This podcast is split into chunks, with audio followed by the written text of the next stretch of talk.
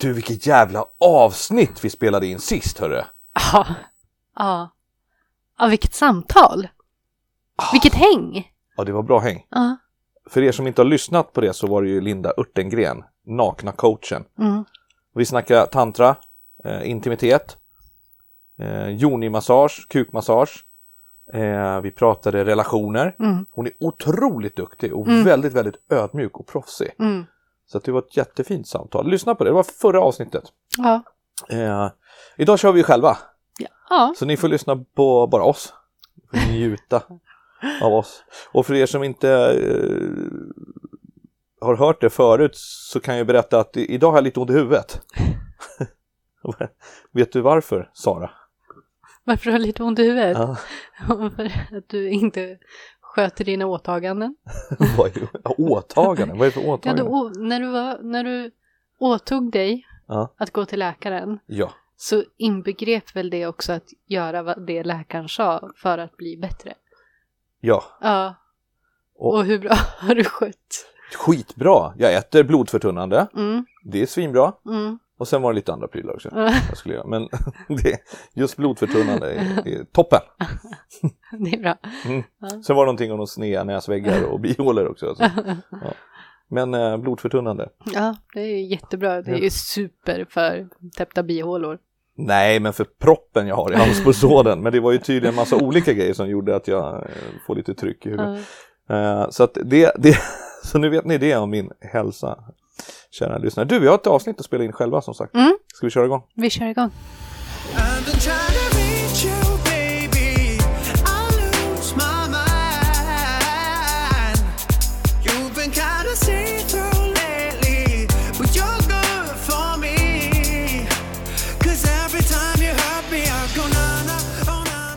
Hej och välkomna till relationsdesign. Jag heter Sara Norén. Jag heter Robert Westman. Hej Robert. Tjenare! Vad mysigt att få spela in igen. Mm. Som vi sa här i början så var det ju otroligt häftigt förra veckan när vi Mm, fick ha ett litet eh, samtal med, mm. med eh, Linda. Ja, men det blir lite som det här när man har haft en mentolnässpray hemma. Och Mm. sen så nästa gång så köper man en vanlig nässpray utan mentol. Man är så här, det är, det är nice, det är jättebra. Men det är inte mentol liksom. Och Linda, det var ju lite som den här mentolveckan.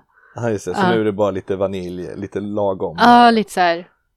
Ja, Det är lite som det här, nu kör vi bara det här eh, lite mindre rostbrödet från Lidl. ja. Inte den här jättefranska. Nej. Nej, men precis. Det är bra. Alltså, Ja, alltså det är 18 spänn Ja. bra, men det är inte 38 kronor bra. nej, Liksom. nej, men precis. Fattar. Ja. Jag vill bara tillägga att jag älskar mentolspray, men jag får bara använda avsvällande.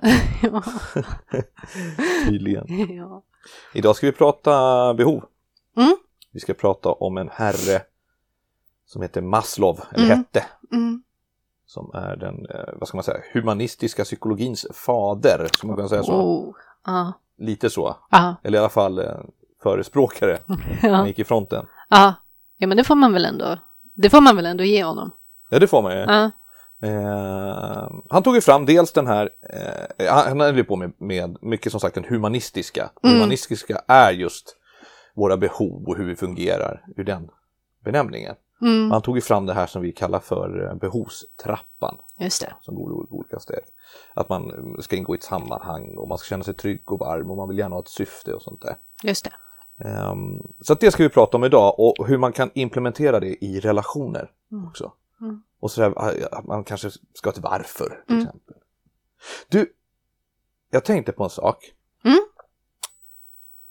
Du har ju valt, nu ska jag fråga dig en fråga. Okej. Du Vad har ju valt att arbeta som relationscoach. Mm. Vad är ditt varför? Vilken bra fråga. Mm. Jättebra fråga. Jag skulle säga att mitt varför har nog liksom börjat formas väldigt, väldigt tidigt. Innan, innan jag visste att det skulle bli ett varför. Eh, just med relationer så har jag haft förmånen att få växa upp i en kontrastrik miljö som jag brukar säga. Och, och sett olika, olika former av relationer där, där flera av dem har varit väldigt destruktiva eller liksom trasiga och jag har Mm. sett vad det gör med människor. Eh, hur det kan bryta ner en människa och, och hur det kan eh, begränsa en individ att leva i en, en toxisk eller destruktiv relation. Men sen så, eh, eftersom att barn gör som vuxna, eller vad man ska säga, så, så eh, lyckades jag också hamna eller skapa, vara medskapare i eh, en eller flera relationer som, som inte heller var sådär läkande och, och eh, konstruktiva som jag vet att relationer kan vara. Och det eh, var väldigt avgörande för, för mig som individ. Att i det så, alltså jag tappade bort mig själv. Jag kände mig väldigt maktlös. Eh, kände mig liksom väldigt, väldigt nedbruten. Eh, och det var känslor som jag fick möjlighet att uppleva av relationen. Men det var också när jag var i det tillståndet så vet jag att jag tänkte att det här önskar jag inte någon. Eh, och därifrån så började min resa med att först bygga upp mig själv. Eh, men också för att kunna dela med mig av eh, det som jag lärde mig på vägen upp därifrån. Och då jobbade jag med personlig utveckling eh, under flera, flera år. Först min egen och sen att eh, jobba med andra. Och sen har det här med relationscoachandet blivit en, en förlängning på det arbetet.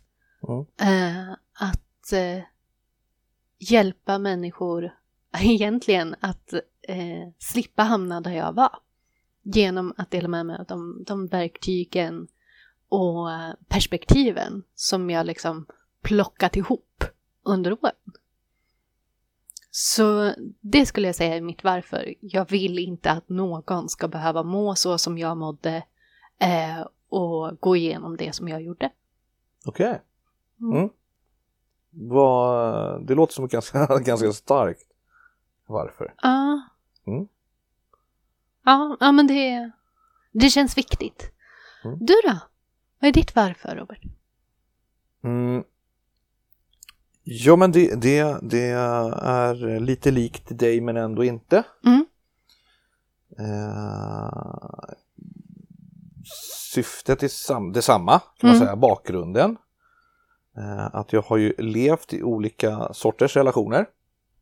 Där jag mer eller mindre har haft roller som jag kanske inte har trivts i.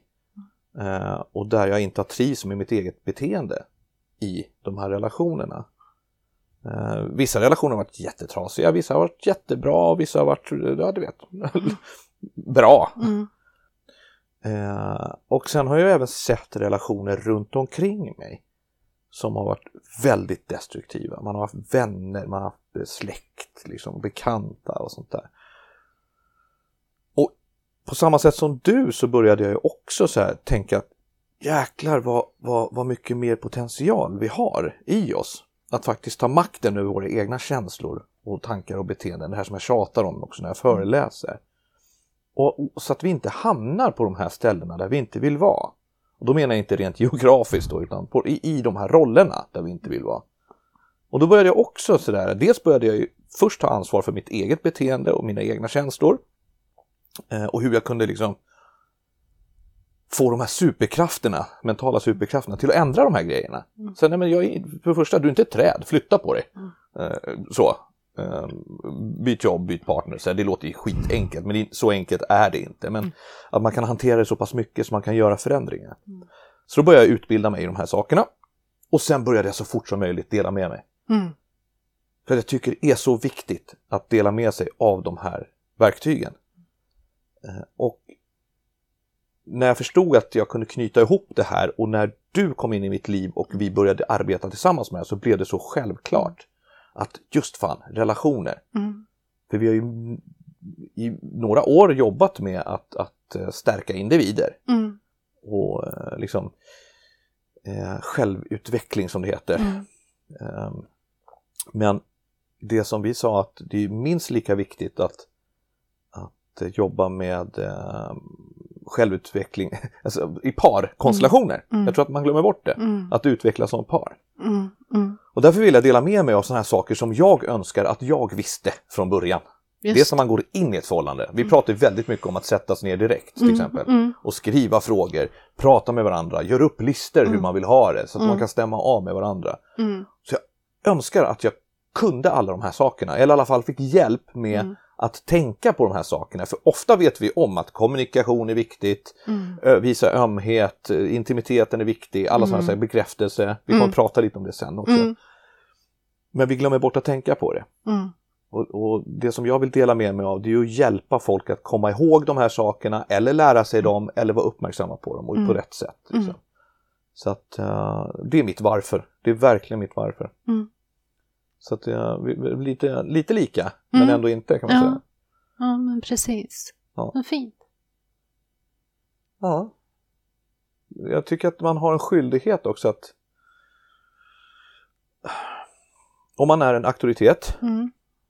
för er som, som eh, har en, en, en liten obekväm inställning till ordet auktoritet så betyder ju auktoritet bara den som vet mest i rummet Mm. i princip. Ehm, så att det är inte så här, auktoritet har ingenting med dominans att göra. Till exempel. Nej. Men om man är en auktoritet eller ett proffs eller expert på någonting så tycker jag också att man faktiskt delar med sig. Mm. Eh, antingen om man liksom säljer sina tjänster eller visar olika tips och tricks eller Mm. pratar med folk på olika sätt. Mm. Så att eh, det låter skitklyschigt så världen blir lite Mm. bättre tänkte jag säga. Det låter som någon så här brandtal som en politiker. Men, men eh, det är ju inte mer än rättvist tycker jag.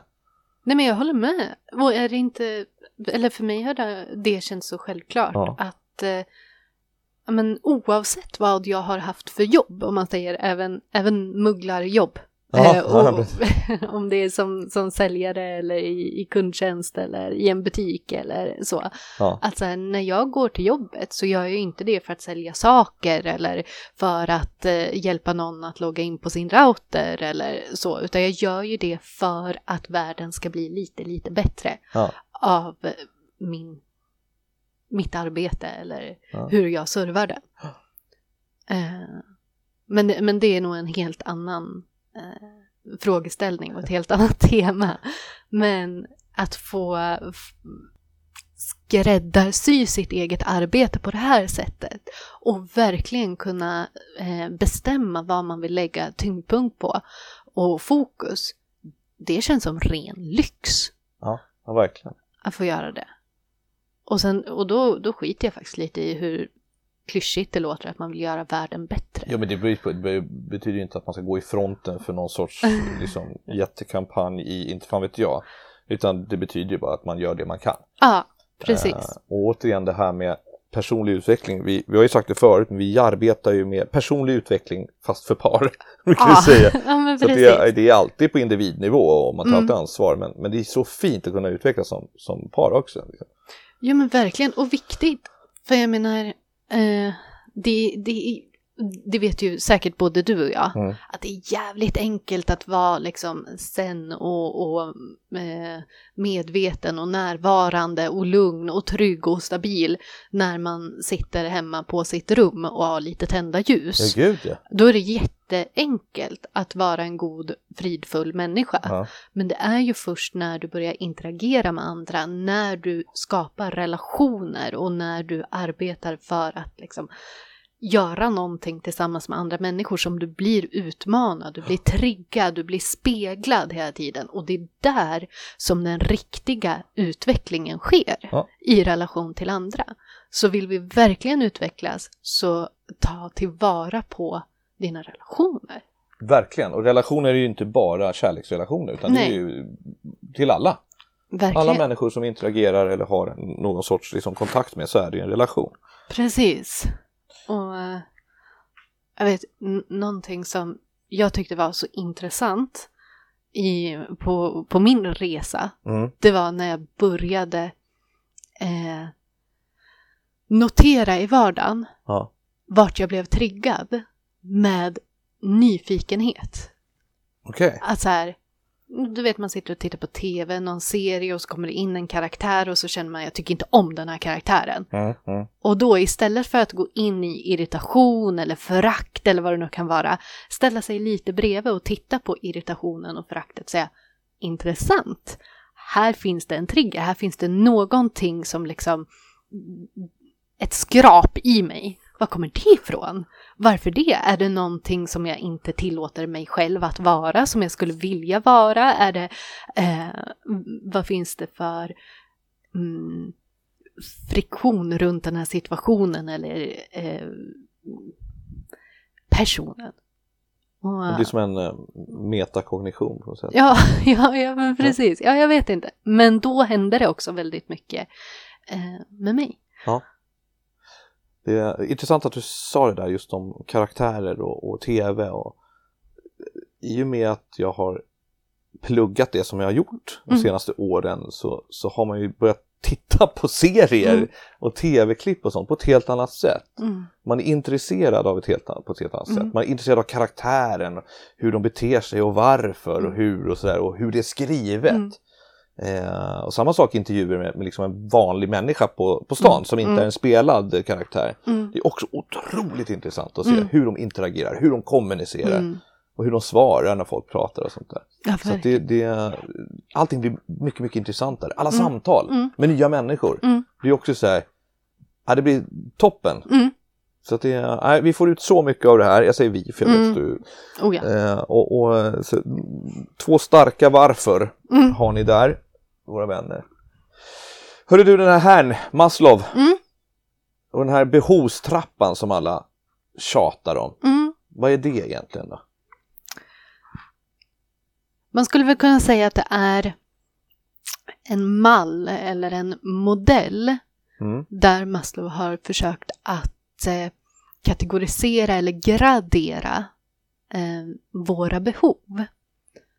Och där det finns mer grundläggande behov som en förutsättning för att nå högre nivåer eller för att ehm, uppleva högre nivåer av behov. Mm. Mm. Eh, om man tittar på det här, ska, eller ska jag gå igenom den? Ja, men jag tänkte Det vi kan berätta hur trappan är uppbyggd. Mm. Bara ta de olika, det är ju fem steg som man har bantat ner Mm. till. Han körde sju från början, Mm.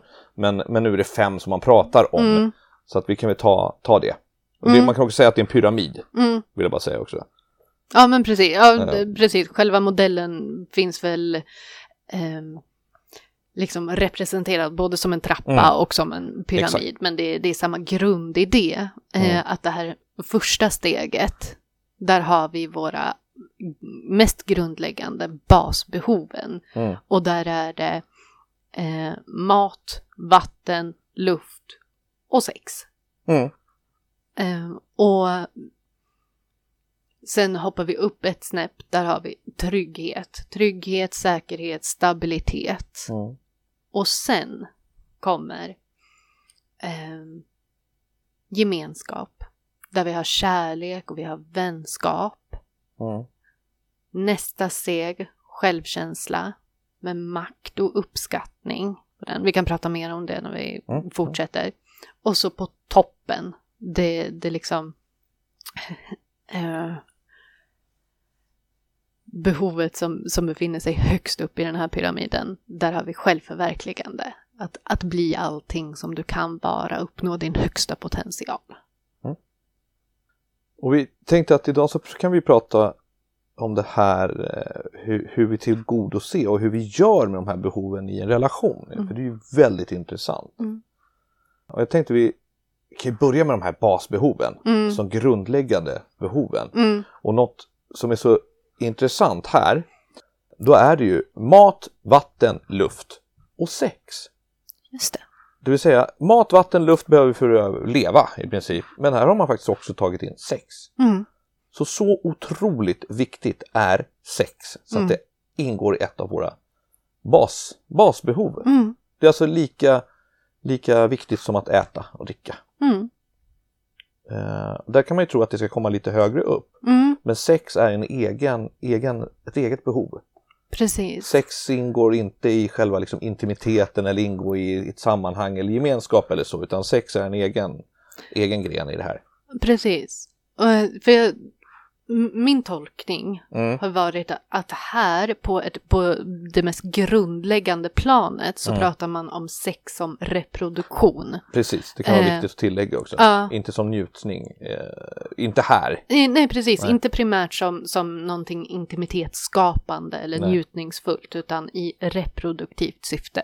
Precis. Eh, och det, det förstår man ju om man tittar evolutionärt, att om vi inte förökar oss så kommer vi att dö ut. Det, Mm. Då blir det plötsligt logiskt att sex ligger som ett basbehov. Är, jag brukar säga det på mina föreläsningar, Mm. att så här, när vi bara var en vandrande hjärnstam, Mm. en behovsstyrd maskin, Ja. då, då var det det. Det gick ut på att hålla oss vid liv Mm. och reproducera. Mm. Och så hitta mat och vatten och sådär. Mm. Och andas. Mm. Men, men eh, håll dig vid liv och reproducera. That's it. Liksom. Mm. Så det, det är intressant. Verkligen. Det här är ju inte så svårt att tillgodose i en relation. Nej. Det, det, det här är ju så här som, som din kropp ansvarar för själv också. Mm. Eh, Alla ansvarar för allting själv, men, Mm. men det jag menar är det sker ju automatiskt. Man äter ju, man andas och man dricker vatten. Mm. Eh, och som vi sa, sexet ska vi nog flytta upp och möblera om lite Mm. i en relation i det här. För här är inte sexet, eh, det är ett basbehov. Vi, vi, vi vill ju ha sex så att Mm. säga, men vi ska liksom förklara det lite längre upp här. Mm, mm. Och jag tror att den nivån, om man säger den fysiologiska nivån, Mm, tillsammans med nästa eh, liksom behovsnivå, mm, att där, som är då trygghet, alltså säkerhet, stabilitet, och eh, de delarna blir viktiga i en relation. För finns inte de, då kommer nervsystemet att vara väldigt aktiverat. Mm. Eh, att saknar vi, är vi väldigt hungriga? Har du försökt att, att liksom, eh, diskutera med någon som är väldigt hungrig någon gång? Eh, Nej. Eller väldigt... Eller, nej, eller- nej, aldrig trött. Trött. Ja, Ja. Precis. Så sömn är också en, Ja, det är ju basbehov också. ett Det basbehov. ingår ju i fysiologin.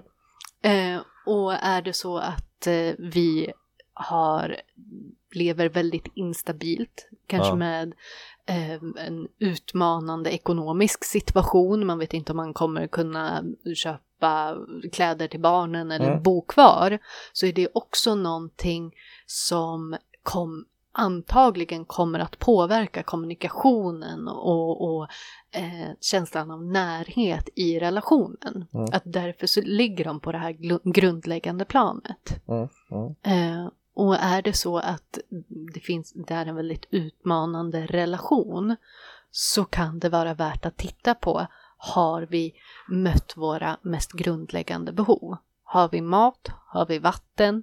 Får vi tillräckligt med sömn? mm, Har vi sex? mm. Och sen så finns tryggheten och stabiliteten. Mm. Därifrån, först då kan vi börja titta på hur finslipar vi vår kommunikation för att fördjupa relationen ännu mer. Mm. Ja, men för i, i eh, avsnittet då, eller trappsteget, eller vad jag ska säga, Mm. trygghet som ligger ovanför då, där basbehoven. Mm. Eh, där någonstans måste det ju också byggas tilliten i en Mm. relation. Mm. För i trygghetsblocket, eller trappsteget, Mm. där ingår ju som sagt stabilitet och säkerhet. Och som vi sa, det, det är ju eh, ekonomi, Mm. någonstans att bo, Mm. tak över huvudet. Liksom. Eh, och och i, någonstans mitt emellan de här så är det ju också helren eh, varm Mm. eh, Mm. tänket också. Precis. Eh, så där har, har vi en grotta. Mm. Liksom.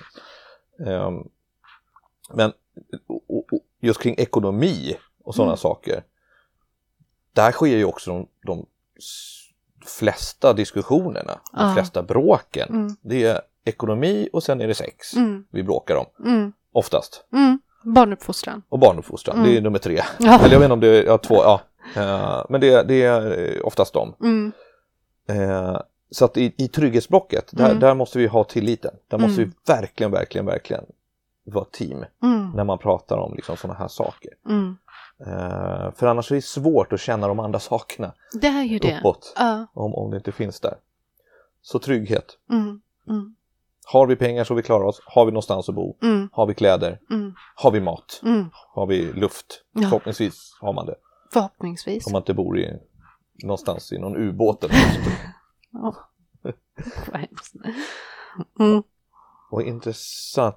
Hur kan man mer göra så att din partner känner sig trygg? Jag skulle säga att det, se till att det alltid finns, eller att det alltid överensstämmer mellan ord och handling. Den är bra. Eh, säg, säg vad du menar och mena det du säger och, och så vidare. Eh, kontinuitet Mm. i eh, beteenden. Mm. Skapa rutiner tillsammans. Mm. Kan också vara liksom trygghetsskapande. Diskutera eller eh, kommunicera kring de här basbehoven också. Och kanske framförallt där mm, sådana saker som trygghet, stabilitet eftersom att, mm, som vi sa, basbehoven faller sig ganska naturligt att vi pratar om ändå, jag är hungrig eller jag är törstig eller Mm. liknande eftersom att vi lever i, i ett sådant samhälle där där vi i de allra flesta fallen får de behoven tillgodosedda. Eh, så blir nästa fråga att, att faktiskt kommunicera kring den här trygghetsnivån. Och att man kommunicerar både sina värderingar, sin handlingsplan. Mm. Och har du någonting att tillägga? Nej, ja det är ren, ren säkerhet. Jag tror att man, det är viktigt att man känner att man, man har varandras rygg. Mm. Ja. Jag brukar säga till dig, jag har dig. Mm. Eh, Jag har dig. Mm. Och det, jag tror att det är bra också. Mm. På samma sätt som du ska vara en stark individ Mm. så ska du också känna att du har en, en partner, en kompanjon, en, Mm. liksom, en, en bättre hälft som vi lite klumpigt brukar säga. Att räkna med. Mm. För att har du gett in en relation så är ni ju två. Mm. Oavsett ni vill eller inte tänkte jag säga. Men Ja men oftast två, det kan ju vara fler också. Men, men eh, just om vi tar någon grundkonstellation. Liksom Mm. så. Och då är man två. Mm. Och då, då kompromissar man och just så här bygger tillit, säkerhet, trygghet. Mm. Så det tror jag. Ja jättebra. Ska vi hoppa upp ett steg. Mm. Eh, den heter ju, nu har vi tagit basbehoven, Mm. vi har pratat om trygghet Mm. och eh, ovanför den så ligger gemenskap. Mm. Och gemenskap är, eh, dels så är det kärlek och Mm. vänskap men det är också eh, vikten av att få känna att man eh, ingår i ett sammanhang, Mm. i, en, i, i en grupp. i- Det är lite sån här vårt flockbeteende från Mm. början. Eh, vi vill känna oss inkluderade, vi Mm. vill känna att vi får vara med Mm. eh, och vi vill känna, för vi behöver frigöra oxytocin också. Mm. Mm. Och det får vi just när vi känner gemenskap. Mm. Vi känner den här intimiteten också, men just det, här, Mm. Det här är mysigt, jag får vara med i flocken. Eh, och där ingår ju då som sagt eh, kärlek också eh, och vänskap. Eh, Jag skulle ju vilja säga att det här är ganska intressant, det här är en tolkning som jag, eller en, en, en inte tes, men vad jag tycker. Mm. Kärlek och vänskap är ju samma sak. Det är Mm. två olika sorters kärlek. Mm. Absolut. Faktiskt. Mm. Vänskap är en sorts kärlek. Mm. Det, är, det är en eh, attraktion och det är en relation Mm. och det är en, en liksom, Det är bara det att det inte är en romantisk eh, kärlek Mm. faktiskt. Mm. Eller en romantisk attraktion. Mm. Och där är det ju jätteviktigt att man känner det Mm. i sin relation Mm. av jätteförklarliga skäl till att börja med. För att känner du det inte liksom att det finns någon kärlek eller gemenskap i din, din familj eller din relation, då är du ju ganska illa ut. Mm. Mm. Då har, du ingen, då har du ingen trygghet att komma hem till heller. Om man ska hoppa ner ett steg Mm. igen. Absolut. Mm. Samtidigt Mm. som här ser man också, bara genom att studera den här pyramiden eller den här trappan, Mm. så ser man också vikten av att ingå i sammanhang utanför relationen. Ja, just det. Eh, för där, eftersom att det är ett så pass grundläggande behov hos oss människor, att ingå i ett sammanhang, att ha vänskap, att ha kärlek. Om du bara tillgodoser det behovet genom din kärleksrelation Mm. så är också risken att du blir väldigt beroende av din partner. Mm. För finns det inga andra plattformar där du kan tillgodose behovet av gemenskap och, och, och kärlek så kommer du att inte bara vilja ha det av din partner utan behöva det för att må bra. Ja, då blir det genast lite farligt. Då blir det farligt. Om, om det är det enda energikällan mm, till eh, gemenskap mm, så är det ju farligt. precis. Eh, och det vill jag ju hålla med dig Mm, om såklart. där hamnar vi i en beroendeställning Mm. till vår... Nej men det som jag eh, eh, började med att säga var eh, med, med tanke på att vi skulle prata relationen Mm, som sådan, alltså behoven i det. Men det är ju som du säger att du måste ju plocka det här från alla mm, håll. Annars så, så, så blir du väldigt eh, det blir väldigt enkelspårigt mm, eh, om du bara får det från en. precis. Men kärlek, och det är därför det står kärlek och vänskap också Mm, såklart. Men fotboll, spela fotboll. spela fotboll. Det blir kul, du får vara med i ett lag. Ja men precis, precis. Men, och det är ju eh, att ha flera källor till gemenskap och vänskap och, och att ingå i sammanhang. Det kan ju också innebära att man gör saker tillsammans med andra, tillsammans med sin partner. Ja just Har, det. har Ja. gemensamma aktiviteter men kommer ut i en plattform liksom, där eh, det finns fler möjligheter att tillgodose behovet av gemenskap. Mm. Där är ju ett jättebra, det är ju ett tips också. Om man eh, gör på det sättet, Mm. man kommer ut på olika plattformar, gör saker gemensamt med andra men tillsammans med sin partner Mm, så finns det också chans att du kan göra det i samma miljö med samma Mm. människor när din, din partner inte är med. precis. Och då blir du inte låst med det här som vi pratar om alldeles nyss, att det blir som en liksom, beroendeställning. Då. Exakt, Eh, då, då blir det lite mer dynamiskt. exakt. Eh, så det, eh, var lite uppmärksamma Mm, på det då. Eh, sen är det ju, vi har kommit tre steg. mm, Vi har kommit till basbehoven, mm, vi har pratat trygghet och säkerhet, mm, gemenskap och kärlek mm, och, och behovet av att ingå i ett sammanhang. mm, Sen ovanför det, då kommer ju faktiskt den här självkänslan. mm, Och självkänsla är ju ett ord som, tror det eller ej, många faktiskt inte har koll på Mm. fortfarande. mm, och många tycker att det är lite pinsamt att fråga Mm. om det. mm. Vi har ju klienter som, som vet det och jag, jag hade inte koll för några år sedan ens. Nej, jag vet inte hur många gånger jag har googlat faktiskt bara för att skillnaden kunna. mellan Ja. självkänsla och självförtroende. Ska jag ta den lite fort då? Ja, men gör gärna det. Skillnaden är så här. Självkänsla, om man byter ut det ordet mot självvärde så är det lättare, tycker i alla fall jag och de som jag har tipsat om det. Du byter ut självkänsla mot självvärde Mm. så hör du i ordet vad det betyder. Det vill säga det är det värdet du sätter på dig själv. Mm. Vad du tycker att du är värd, vad du förtjänar. Ett annat ord kan vara självaktning. Också. Så att om du utgår från det, istället för att säga självkänsla, för alla mina känslor är mina självkänslor, så det kan bli lite luddigt också, Mm. eh, så är det di- ditt värde du sätter på dig själv. Mm. Vad du tycker att du är värd. Mm. All right? Mm. Självförtroende däremot är tron på att du klarar av en specifik uppgift. Du kan veta om till exempel att du är jävligt bra på jobbet men du tycker att du inte är värd någonting.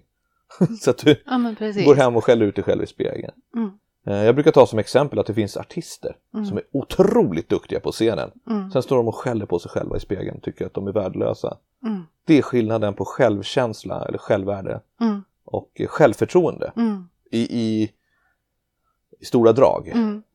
Eh, Så självförtroendet det är just så här. upp, specifika uppgifter eller jobb, vissa situationer, miljöer. Du kan ju ha skitbra självförtroende på scen men jättedåligt självförtroende när du ska laga mat. Just det. Eh, Du kan vara, ha ett bra självförtroende när du raggar på krogen men du kan ha dåligt självförtroende på fotbollsplanen. Mm. Det är självförtroende. Mm. Men jag vill också tillägga att de hänger ju ihop. Absolut. En bra självkänsla odlar ett starkt självförtroende och ett starkt självförtroende odlar en bra självkänsla. Mm. För ju mer du tycker att du är duktig på, desto mer tycker du att du är värd. Mm. Och desto mer du tycker att du är värd, desto mer vågar du prova Mm. och få olika resultat. Precis. Mm, Tills du får önskat resultat också. Exakt. Vi, vi, du hör ju hur jag duckar ordet misslyckande här, men vi, vi jobbar inte på det sättet. Det finns bara olika resultat, inga misslyckanden. Nej, nej men precis. Eh, så att självkänsla, Mm. eh, det är det jaget liksom. Mm. Eh, och där ingår som sagt makt och uppskattning står det i om man kollar Mm. behovstrappan.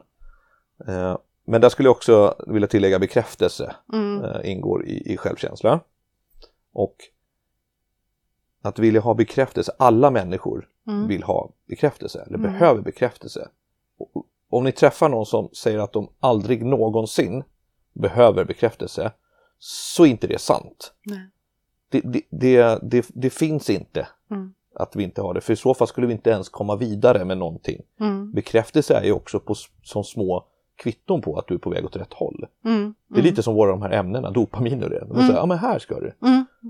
Om vi inte får bekräftelse så vet vi aldrig om vi har gjort någonting bra eller mindre bra eller Mm. rätt eller fel. Mm.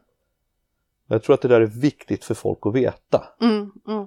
Det, ehm, när man tänker på bekräftelse så har det fått någon sån här negativ klang. Man Mm. tänker alltid på folk som, som eh, vill att någon ska säga att de är snygga. Mm. På något sätt. Mm. Alltså om man ska Mm. snacka slarvigt om det. Ja, ah, du vill bara ha bekräftelse.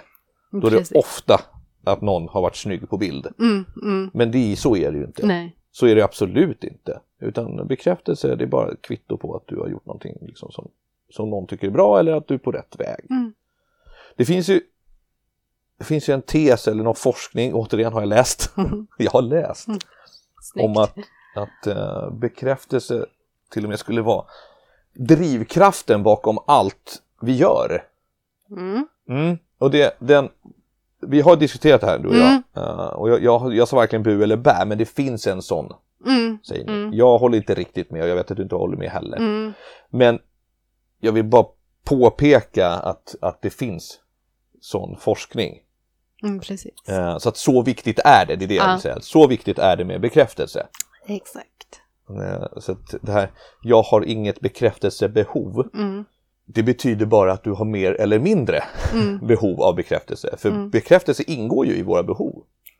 Precis. Det står ju här, det är ju framforskat. Så det, Men, och där ska vi inte glömma bort bekräftelsen som vi ger oss själva. Exakt, vi har och det är ju det jag den menar. Precis. möjligheten att bekräfta oss själva. Ja. Eh, och, och jobba med självkärlek eller självaktning på det sättet också, genom att ge oss själva bekräftelse. Ja. För det som kan hända, eller en, en risk med att fastna i ehm, en jakt på bekräftelse, Mm. det är att vi söker extern bekräftelse, alltså bekräftelse från andra. Mm. Men sen när vi kommer hem och pratar med oss själva, liksom i huvudet eller framför spegeln eller så, eh, så upprepar vi negativa påståenden om oss själva. Mm. Vilket gör att eh, de här, den externa bekräftelsen får aldrig den tyngden att, att forma vår eh, aktning för oss själva. Nej. För vi, det är fler gånger som hjärnan upprepar de här negativa påståenden om oss. Så därför blir det ju viktigare att titta på dialogen vi har med oss själva. Ja, Först. så är det. Och det är därför det är väldigt intressant att uttrycka det här då, att jaga bekräftelse till exempel. Mm. Det behöver man ju inte göra. Nej. Men bekräftelsebehov har vi alla då, Mm, mer eller mm. mindre. Så att jag undrar om det är det folk menar då, när man ser folk som lägger ut väldigt mycket bilder till Mm. exempel. Och så här, de, kan, de jagar nog bekräftelse. I många fall. Ja, eller ett stort behov Mm. av bekräftelse. Mm, av extern bekräftelse. Ja, extern, Ja. precis, yttre Mm. bekräftelse. Som, ja, exakt så. Ehm, så att, och det finns ingenting som säger att det måste vara utifrån. Nej, verkligen inte. Nej. Jag behö- för det, det är också en sägning som Mm. folk som är väldigt självständiga Mm, och starka, eller i alla fall Mm. påstår sig vara det, mm, säger också jag behöver inte ha någon annan som säger att jag är bra eller Mm. snygg eller gör bra saker. Och det är ju bra, mm, men du behöver ju också ha den styrningen åt rätt håll. Jag tänker så här, arbetsplatser eller fan vart som helst. mm, Det är väl klart du måste eh, ha någon form av bekräftelse. mm. Och mm, där tänker jag att man kommer tillbaka till vikten av att eh, ingå i en gemenskap eller i ett sammanhang. Mm. Att eh, bekräftelse från andra är ju också en, eh, ett kvitto på att du är välkommen i gemenskapen. Mm. Får du ingen bekräftelse från andra på något sätt eller uppskattning eh, så krigar ju det med behovet av att ingå i en gemenskap. Ja. Också. Ja, och sen så måste man också så här, eh, lära sig vad de olika orden betyder. Mm, Bekräftelse betyder ju inte, inte synonymt med komplimanger. Eller Nej. så. Tänk er att du, om du har beställt en sak, mm, då får du en bekräftelse på att du beställt det, Mm. det vill säga en validering. mm, exakt, Eh, det är det som en bekräftelse är. exakt, Kan du bekräfta att du har hört vad jag säger? exakt. Och då säger du ja, jag bekräftar att, att det här stämmer. Mm, Det är en bekräftelse. mm, Så det handlar inte alls om så här, gud vad snygg du är, vad bra du är, Mm. saker. Nej. Utan det är bara så här validering. mm, Så självkänslan, otroligt viktig. Och utan självkänsla så är det väldigt, väldigt svårt att känna äkta kärlek till sig själv och sådana Mm. där saker också. Eh, Det, det går ju hand i hand, alla de här verkligen. eh, behoven. Mm. Mm, Väldigt mycket. Verkligen. Och det är väl här någonstans mellan gemenskap och självkänsla, de kategorierna då, som det, det sexet som vi kan prata om i olika övningar eller i, våra, i vår coaching kommer in. Där det handlar om att eh, komma i kontakt med en annan människa. Mm. Eh, att mm, dela kärlek, eh, intimitet och, och den sortens närhet. Att här ligger det behovet. Ja, precis. Den, den eh, intimiteten, Mm, den eh, petar man in emellan där då. ja, precis. Så istället för att vara det här bara reproduktiva Mm, så är det här eh, beröring, mm, mm, fysisk närhet mm, och eh, njutning kan Mm. ju också vara där då. mm, precis. Eh, m- och då ser man ju också ganska tydligt vikten av att tillgodose tryggheten, förtroendet i relationen. Mm. Eh, för att sen vidare kunna tillgodose behovet av närhet och intimitet. Ja, för, hur, hur, hur ska du kunna vara sugen på att vara intim med någon som du inte litar på? Precis. Eller där det är stormigt och gapigt och skrikigt eller att du inte vet om ni har någonstans att bo Ja. eller om barnen är hela och rena Mm. eller sådär. Så att, ehm, absolut. Mm, Så alla de här sakerna, det, det krävs ju att de liksom prickar i mm, eh, någorlunda Mm. hela vägen upp. ja, Så att eh, absolut så ligger den där. Det, visst var det vi som hade läst eller vi såg någonstans att det fanns ju eh, någon här, det var någon artikel eh, om att barn eller i alla fall eh, valpar, något sorts djur, djurbarn, ja. eh, i princip dör om de inte får fysisk närhet. Men inte, är inte det barn? Jag tror att det är barn. Ja. Mm. Människobarn. Men riktiga, riktiga barn tänkte jag säga. Ja men eh, att, att eh, om de inte skulle få liksom, intimiteten, den Mm. fysiska beröringen, fysisk, Fysisk, närhet, ja, så dör de. Liksom. Precis. För det är så otroligt viktigt för oss. Mm. Och där är ju också i och med att vi, det, det hänger ju också ihop, det går ju liksom i en cirkel det där. Det är ju också en form av bekräftelse. Mm. Om att man är omtyckt, sedd Mm. eh, och, och, och liksom får ingå Mm. Mm. i ett sammanhang. Mm. Eller i en relation i alla fall. Så att, eh, ja, intimitet hörni. Mm. Intimitet bygger ju på tillit. Mm. Så, så jobba med det hela vägen upp Mm. där. Det var ju självkänslan Mm. och där ska, man kan jobba så mycket med självkänslan Oh ja. och så mycket med självförtroendet. Jag Mm. har ju jättebra övningar Mm. som jag kör med. eh, nu har jag ju coachat män Mm. Och några gör övningar. Mm. Eh, jag gör individuella övningar utifrån det vi har pratat om också. Mm. Eh, och sen har jag några som är sådär standard, Mm. standardövningar. Mm. Man kan boosta självförtroendet eller boosta självkänslan. Mm. Eh, så att det, det där är, kan man höra av sig Absolut. till oss Mm. om man vill ha hjälp med det. Ja, gud, är det någonting som vi har plockat på oss under våran resa så är det väl verktyg och strategier för att jobba med just självkänsla, självkärlek och självförtroende. Mm. Ja, gud ja. För, jag menar, då, kom, då kommer vi till nästa steg, att, att det som har varit drivande för mig i alla fall, ja. det är ju det här som ligger på toppen eh, i den här pyramiden. Självförverkligande. Ja. Eh, att eh, där jag har haft en sån stark önskan att bara låta människor få se vilken enorm potential de har och att de har möjligheten och kapaciteten att förverkliga sig själva och all den potentialen. Eh, men där är ju självkänsla, självkärlek, självförtroende en enormt viktig grund Mm. för det arbetet.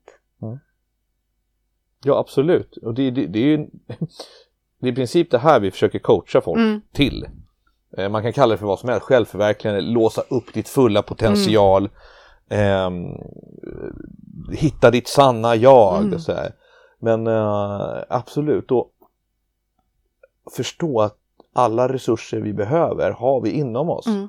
Det, vårat arbete, vårat jobb är ju att bara se till att låsa upp dem Ja, hos individer. precis. Alltså, här, det här kan du, det här kan du. Ja. Gör på det här sättet så låser du upp det här. Ja, Och så hjälper man ju sig själv. Det är det Precis. coaching går ut på. exakt. Eh, Alltså det är svinhäftigt, men det här är också så här, det här är högst upp. Mm, Det här är det man försöker nå, det är Mm. det du strävar mot. mm. Så att eh, det är inte alltid man når det, Nej. ens under en hel livstid. Nej. Men, men eh, det är högst upp i alla fall. Mm, Det är det vi strävar mot. mm, Om man ska gå, tro, eller om man ska gå efter Maslow mm, eh, och hans psykologi. Eh, Och det är ganska intressant. Den psykologin jag har pluggat är ju det är dels vanliga grabbarna, Mm. grabbarna Freud mm, och Jung och Mm. alla så. Men inom NLP så är det den humanistiska, då är det Maslow. Där pratar vi också om, den kommer mellan självkänsla och självförverkligande, tror jag, Mm. eller gemenskap och självkänsla. Där pratar vi om också meningsfullhet mm, och att man har meningsfull syssla. mm, Eh, Och där knyter vi tillbaka till varför. mm, Det är ett varför. mm, Det är ganska viktigt att ha ett varför Mm. i saker man gör. mm, Eller skapa meningsfullhet. mm. Eh, och för om du inte vet det, då har du inte någon riktning heller. Nej. Tänk er barn. Barn är ju skitbra på att ifrågasätta. Mm. Och vi bara skiter i att de är så jävla smarta. Mm. De behöver ett varför. Mm. Och vi tycker bara de tjatar. Mm. Så varför? Mm. Varför ska jag ställa in den här tallriken i diskmaskinen? Ja. Jo, men för att då blir det lättare för oss att diska den sen Mm. om alla hjälps åt. Okej. Mm. Sen kan de ju jävlas för att de är liksom barn tänkte jag säga. Men, men eh, det är inte så dumt ändå. Alla vill ju ha ett varför. Varför ska jag gå till jobbet? Mm. Jo, för att eh, då tjänar du pengar. Varför ska jag tjäna pengar? Jo, för att då kan jag köpa mat. Varför ska jag köpa mat? Mm. Jo, för då kan jag tillgodose mina grundläggande basbehov. Exakt. Så att, Exakt. eh, Men- meningsfullhet. Jag tror ju att det ofta är det som har hänt. Att därför att många av oss som barn, när vi har ställt frågan varför ska jag göra det, Mm. varför då, varför då, varför då? Att vi har blivit tillsagda eller tystade av vuxna människor. Ja, bara gör det, Ja. det blir enklare liksom. Eh, sluta tjata, Ja. så. och får vi tillräckligt många sådana resultat Ja. av att ställa frågan varför så är det ju sannolikt att vi slutar ställa frågan varför. Och jag tror att det är det som har hänt ofta, att vi har slutat ifrågasätta eller slutat leta efter en förklaring. Och eh, när vi sen blir äldre och någon säger gör det här så gör vi det utan att ifrågasätta för det är behagligare än att någon blir arg eh, och att någon liksom avfärdar oss eller avvisar oss. Jag hade en jävligt ball chef en gång. Mm. En, eh, en ung kille. Mm. Eh, han hade garanterat läst någon bok och var hooked. Men han avslutade varje sån här Zoom-möte också när vi satt med ledningsgruppen och, och det var liksom så. Mm. Och så sa han, ja men jag har bara en fråga till. Ja, Mm. varför? Och då sa han, va? varför ska vi göra det här som vi har kommit överens om? Mm. Och så såg man hur de här damerna vred på sig och gubbarna surna till. Liksom. så. Men det är ganska häftigt ju. Mm. Så här, men jag, vill, jag vill bara veta varför. Mm. Så att jag förstår varför jag går ut där nu och säger till personalen att göra si och så. så. Varför? Mm. Och eh, vi kan ju ge ett litet verktyg, också ett litet trick eller vad man ska kalla det för. Det finns ju eh, en teknik som heter fem varför. Mm. Eh, och anledningen till att an- man använder det, Mm. det är för att komma till kärnan av problemet. Mm. På stora företag, fabriker och sånt, brukar man använda det för att hitta grundorsaken till att kanske någon maskin har gått sönder eller så. Mm. Eller så använder man det i ledningsgruppmöten. Mm. Eh, Så det går till så här. Typ, jag hatar mitt jobb. Det börjar där liksom. Mm. Varför? Jo, för att maskinen gick sönder i tisdags. Mm. Varför? Jo, för att någon inte gjorde sitt jobb. Varför? Jo, för att han inte hade fått rätt utbildning. Varför hade han inte fått rätt utbildning? Jo, för att vi inte har resurserna. Mm. Okej, så du menar att vi har inte resurser till att utbilda personal så alla kan göra sitt arbete? Mm. Från att du sa att du hatar ditt jobb. Mm. Mm. Där hade vi ett mindre luddigt exempel än det här med att jag hatar chef. Men precis, och då kommer man kanske fram till någonting som går att åtgärda. Men du kommer till kärnan. Precis. Du kommer till, till där du ska vara Ja, och ja. arbeta. Inte, inte till eh, att du hatar ditt jobb. Exakt. Vilket inte är sant heller då. Nej. Du hatar inte ditt jobb, du kanske bara är lätt irriterad på Mm. att det inte finns tillräckligt med resurser att utbilda personal. Mm. Där har ni fem, fem stycken varför, Mm. mina vänner. Självförverkligande, bli allt du kan vara. Mm. Hur hjälps man åt nu då? Nu har vi ju, vi tar det en gång till. Mm. Vi har de grundläggande behoven, Mm. de fysiologiska. Mm. Det är mat, vatten, luft, sex. Där tror jag ni förstår hur man hjälps åt. Ja. Och då menar jag inte laga mat och så, för det kommer ju längre upp. Men se till att ät, andas och drick vatten och reproducera dig om du får chansen. Mm. Sen har vi tryggheten. Där tycker jag som sagt att man jobbar mycket med tillit. Mm. Informera, Mm. uppdatera varandra, Mm. prata om ekonomi, Mm. prata om rädslor Mm. i olika sammanhang, Mm. prata om boende, prata om sådana här jobbiga saker som egentligen inte behöver vara jobbiga för Mm. team. Liksom. Sen har vi gemenskapen. Just det. Skapa plattformar och situationer där du får ingå i ett sammanhang. Mm. Det kan vara eh, online. Mm. Det behöver inte vara heller som sagt spela fotboll i ett lag. Nej, Det kan nej. ju vara spela, spela, nu vet inte jag vad man spelar längre. Jag kommer låta jätte World of Warcraft, så jag vet inte om man spelar. Jag vet inte. Eh, tillsammans med din partner och inte tillsammans med din partner. Mm. Sen har vi självkänslan. Mm. Var snäll mot dig själv. Sätt ett värde på dig själv. Höj dig själv. Och Mm. jobba med självkänslan och självförtroendet om, om, om du behöver. Mm. Och kan du inte det själv så ta hjälp. Mm.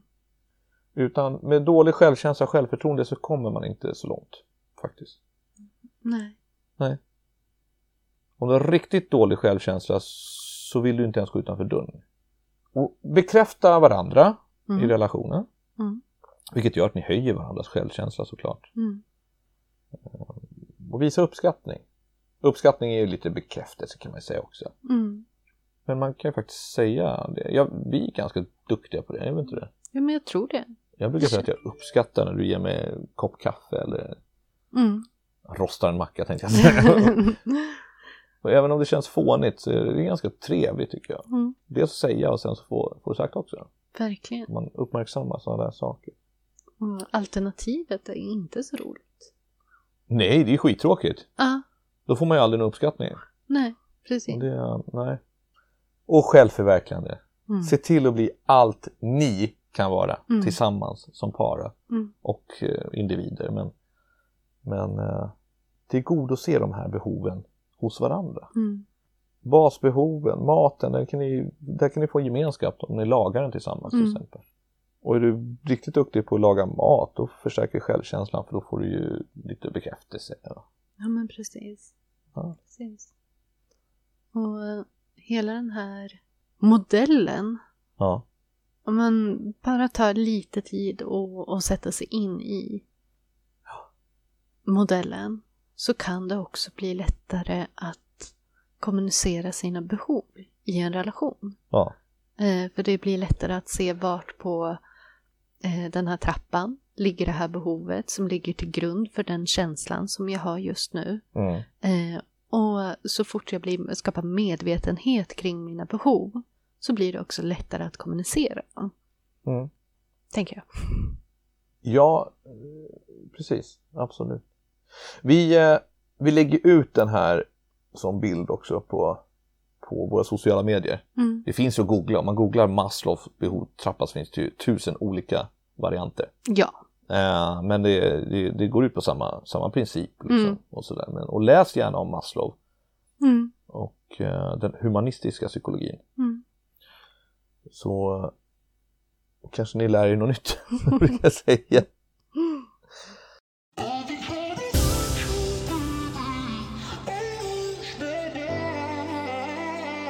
Du, eh, fan imorgon har jag en hypnosklient Mm. Faktiskt. Mm. Det ska bli riktigt roligt. Jag förstår det. Det är en klient som vi ska jobba med smärta Mm. med hypnos. Otroligt intressant. Mm. Hur jobbar du då? Med eh, hypnos och smärta. Mm. Eh, nej men det så, det låter ju lite flummigt såklart. Eller såklart, men det... Men först måste man ju ta reda på vad smärta är. Eh, smärta är ju en signal, Mm. en, en tanke om att det gör ont. Mm. Eh, och det är ju för att kroppen skickar från området som, alltså smärtområdet kan man säga, skickar Mm. en signal upp till hjärnan om att någonting stå, inte står rätt till. Mm. Det är ju för att vi inte ska kanske stödja på det benet det gör ont i eller vicka på den tummen det gör ont i eller så, utan vi ska göra uppmärksamma på att här är någonting som inte stämmer. Just. Men om vi vet om det också, Mm. då kan vi ju ta bort tanken och idén om att det gör ont. Du kommer fortfarande ha kvar åkomman. Mm. Det är viktigt.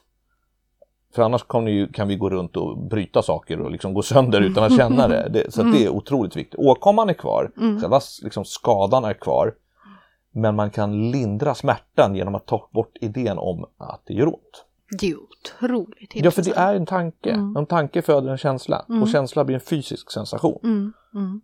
Eh, Så att, och med hypnos då, eh, så man kommer ner i ett eh, djupt avslappnat tillstånd där Mm. man är mer påverkbar Mm. och är mer i kontakt med sina känslor. Så kan man mecka lite med de här sakerna i sinnet. Så att det är jätte, jätteintressant. Och ett effektivt sätt att lindra smärta, kronisk smärta. på. Just. Så det ska jag göra imorgon. Kommer en klient hit. Faktiskt. Och sen på kvällen, Mm. på fredag blir det va? Mm. Då ska jag göra två andra hypnoser faktiskt. Vad är det för hypnoser? Det är eh, regressionshypnoser, tidigare livhypnoser som det heter. Vad innebär det? Det innebär, nu är det lite mer andlighet här, Mm. eh, men det funkar. Eh, då man eh, leder man också ner Mm. klienterna Mm. i, i dju- djup trans. Faktiskt. Mm. Där de får komma i, kontakt med eh, tidigare liv. Okej. Ja. Får de kolla ifall de har, varit med om någonting förut. Om Mm. det sitter i systemet, om Mm. det sitter i cellerna. Om, om, om så att säga, kroppen har ett minne av någonting Mm. som den har upplevt förut. Mm. Mm. Gud vad spännande. Det är skithäftigt. Ja. Det låter ju säkert också jätteknasigt men det, det är otroligt häftigt Mm. också. Så det är olika tekniker att hypnotisera, eller det är samma teknik men Mm. det är olika typer av hypnos. Ja, just det. Den med smärta och den med avvänjning och sånt där det är ju klinisk hypnos så. Mm, Den mm, andra är ju också det men det är, det är en annan typ. mm, mm. Så att eh, ja det blir roligt. Mm. En riktig hypnosvecka för dig då. Ja jävlar Mm. hörru. Du jag träffade en klient också Mhm. här i veckan. Jag var ju på, vi hade ju, jag hade ju föreläsning. Mm, mm, mm. Och inte nog med att jag fick blommor, som var så fina. Jag fick ju faktiskt marmelad också. Ja, Efter. drömmen. Ja, jag fick verkligen marmelad. En burk marmelad gulligt. efter föreläsningen. Av en klient som vet att jag tycker om marmelad. Jag äter bara vid speciella tillfällen. Mm. Men då, den här klienten också var en tung rökare. Mm. Otroligt tung rökare. Mm. En sån här rökare som vaknade flera gånger på natten gick upp och rökte. Mm. Rökte innan maten, efter maten, under tiden. Alltså verkligen Mm, så. Mm. och eh, som jag hjälpte att bli icke-rökare. När Det är ju klienten fantastiskt. eh, röker inte alls, har rökt några cigaretter Mm. vill jag Mm. tillägga, men, men inte, nej. Det är ju helt otroligt. Också med hypnos och NLP. Mm. Mm. En session. Ja. Det är två, förlåt, en förberedande liksom, Mm, coaching mm. och sen en, en NLP och hypnossession. Ja. ja, det är kraftfulla verktyg. Ja, det är faktiskt det. Mm. Det är jätte, jättehäftigt hur man Mm. kan påverka eh, sina, sina egna beteenden med sådana där saker. Finns det något mer man kan bli hjälp med, med hypnos eller NLP? Mm, beteende. Mm. Beteende. Och eh, trauman.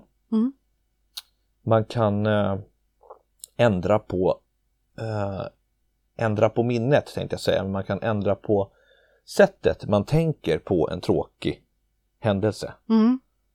Så att det blir lite bekvämare att tänka på. Mm. Alltså det har ju fortfarande hänt och folk kanske har betett sig jävligt illa men ansvaret ligger ju hos dig mm. att hantera det. Mm. Och då får man hjälp med att kanske tänka på det på ett annat sätt. Just det. Så att det blir lite lättare att tänka på. Mm. För det finns ju alltid kvar där. Man ska inte glömma bort det liksom. Nej. Men bara sådär att men det där är, det är, det är bekvämt. Mm. Mm. Jag är kompis med tanken. Härligt. Sådana saker arbetar jag med mycket. Mm. Mycket, mycket sånt. Mm. Mycket sånt. Mycket som har hänt på skolgården. Mm. kan tänka mig. Ibland får man ta ner dem i hypnos och så får man liksom gå tillbaka till skolgården, säga till någon och be om ursäkt. Mm. Och sen tar man med sig det här lilla barnet Mm. tillbaka hit. Liksom. Mm, mm. Alltså man gör ju som en visuell resa, det är inte något astral, liksom, det är inget sånt utan bara Nej. så här. Allt, allt det här händer ju i sinnet, liksom, Mm. Mm. i hjärnan och i tankarna och i fantasin. Mm. Men det funkar också bra när man kommer tillbaka så här, ja men nu är det bra, Mm. Mm. man står kvar där. nu är vi klara med Ja. det liksom. Mycket sånt där. Men där kan vi, vi kan ha ett helt avsnitt om det. Någon Mm. kan vi prata, prata mer om det. Verkligen. Hörru Sara, nu eh, tar vi kväll va? Det gör vi. Och tack alla, alla härliga lyssnare Mm. Verkligen. eh, som lyssnar på oss. Vi har fått jättefina recensioner. Mm. Eh, och eh, vill ni ha hjälp med de här grejerna som vi har pratat om i, idag Mm. så kontakta oss. Ja. Eh, dels som par eller som enskilda individer också. Och, och just det här med som jag precis har pratat om går ju att kontakta mig också om. Absolut. Eh, Och vi föreläser ju för fullt. Mm. Jag har haft två föreläsningar den här veckan. Mm. Det är så jäkla kul alltså. Ja. Ja, verkligen. Vilka fantastiska föreläsningar det har varit. tycker du det? Ja, verkligen. Roligt. Du, du har varit grym. Äh. Jo då. Jo, jo det har jag faktiskt. jag ska inte säga äh. Det är, ja, fan bra alltså. Mm, ja. Då så. Du, eh, tack för att jag fick spela in med dig. ja, tack själv. Och tack alla lyssnare. Vi hörs nästa vecka. Det gör vi. Hej! Hej!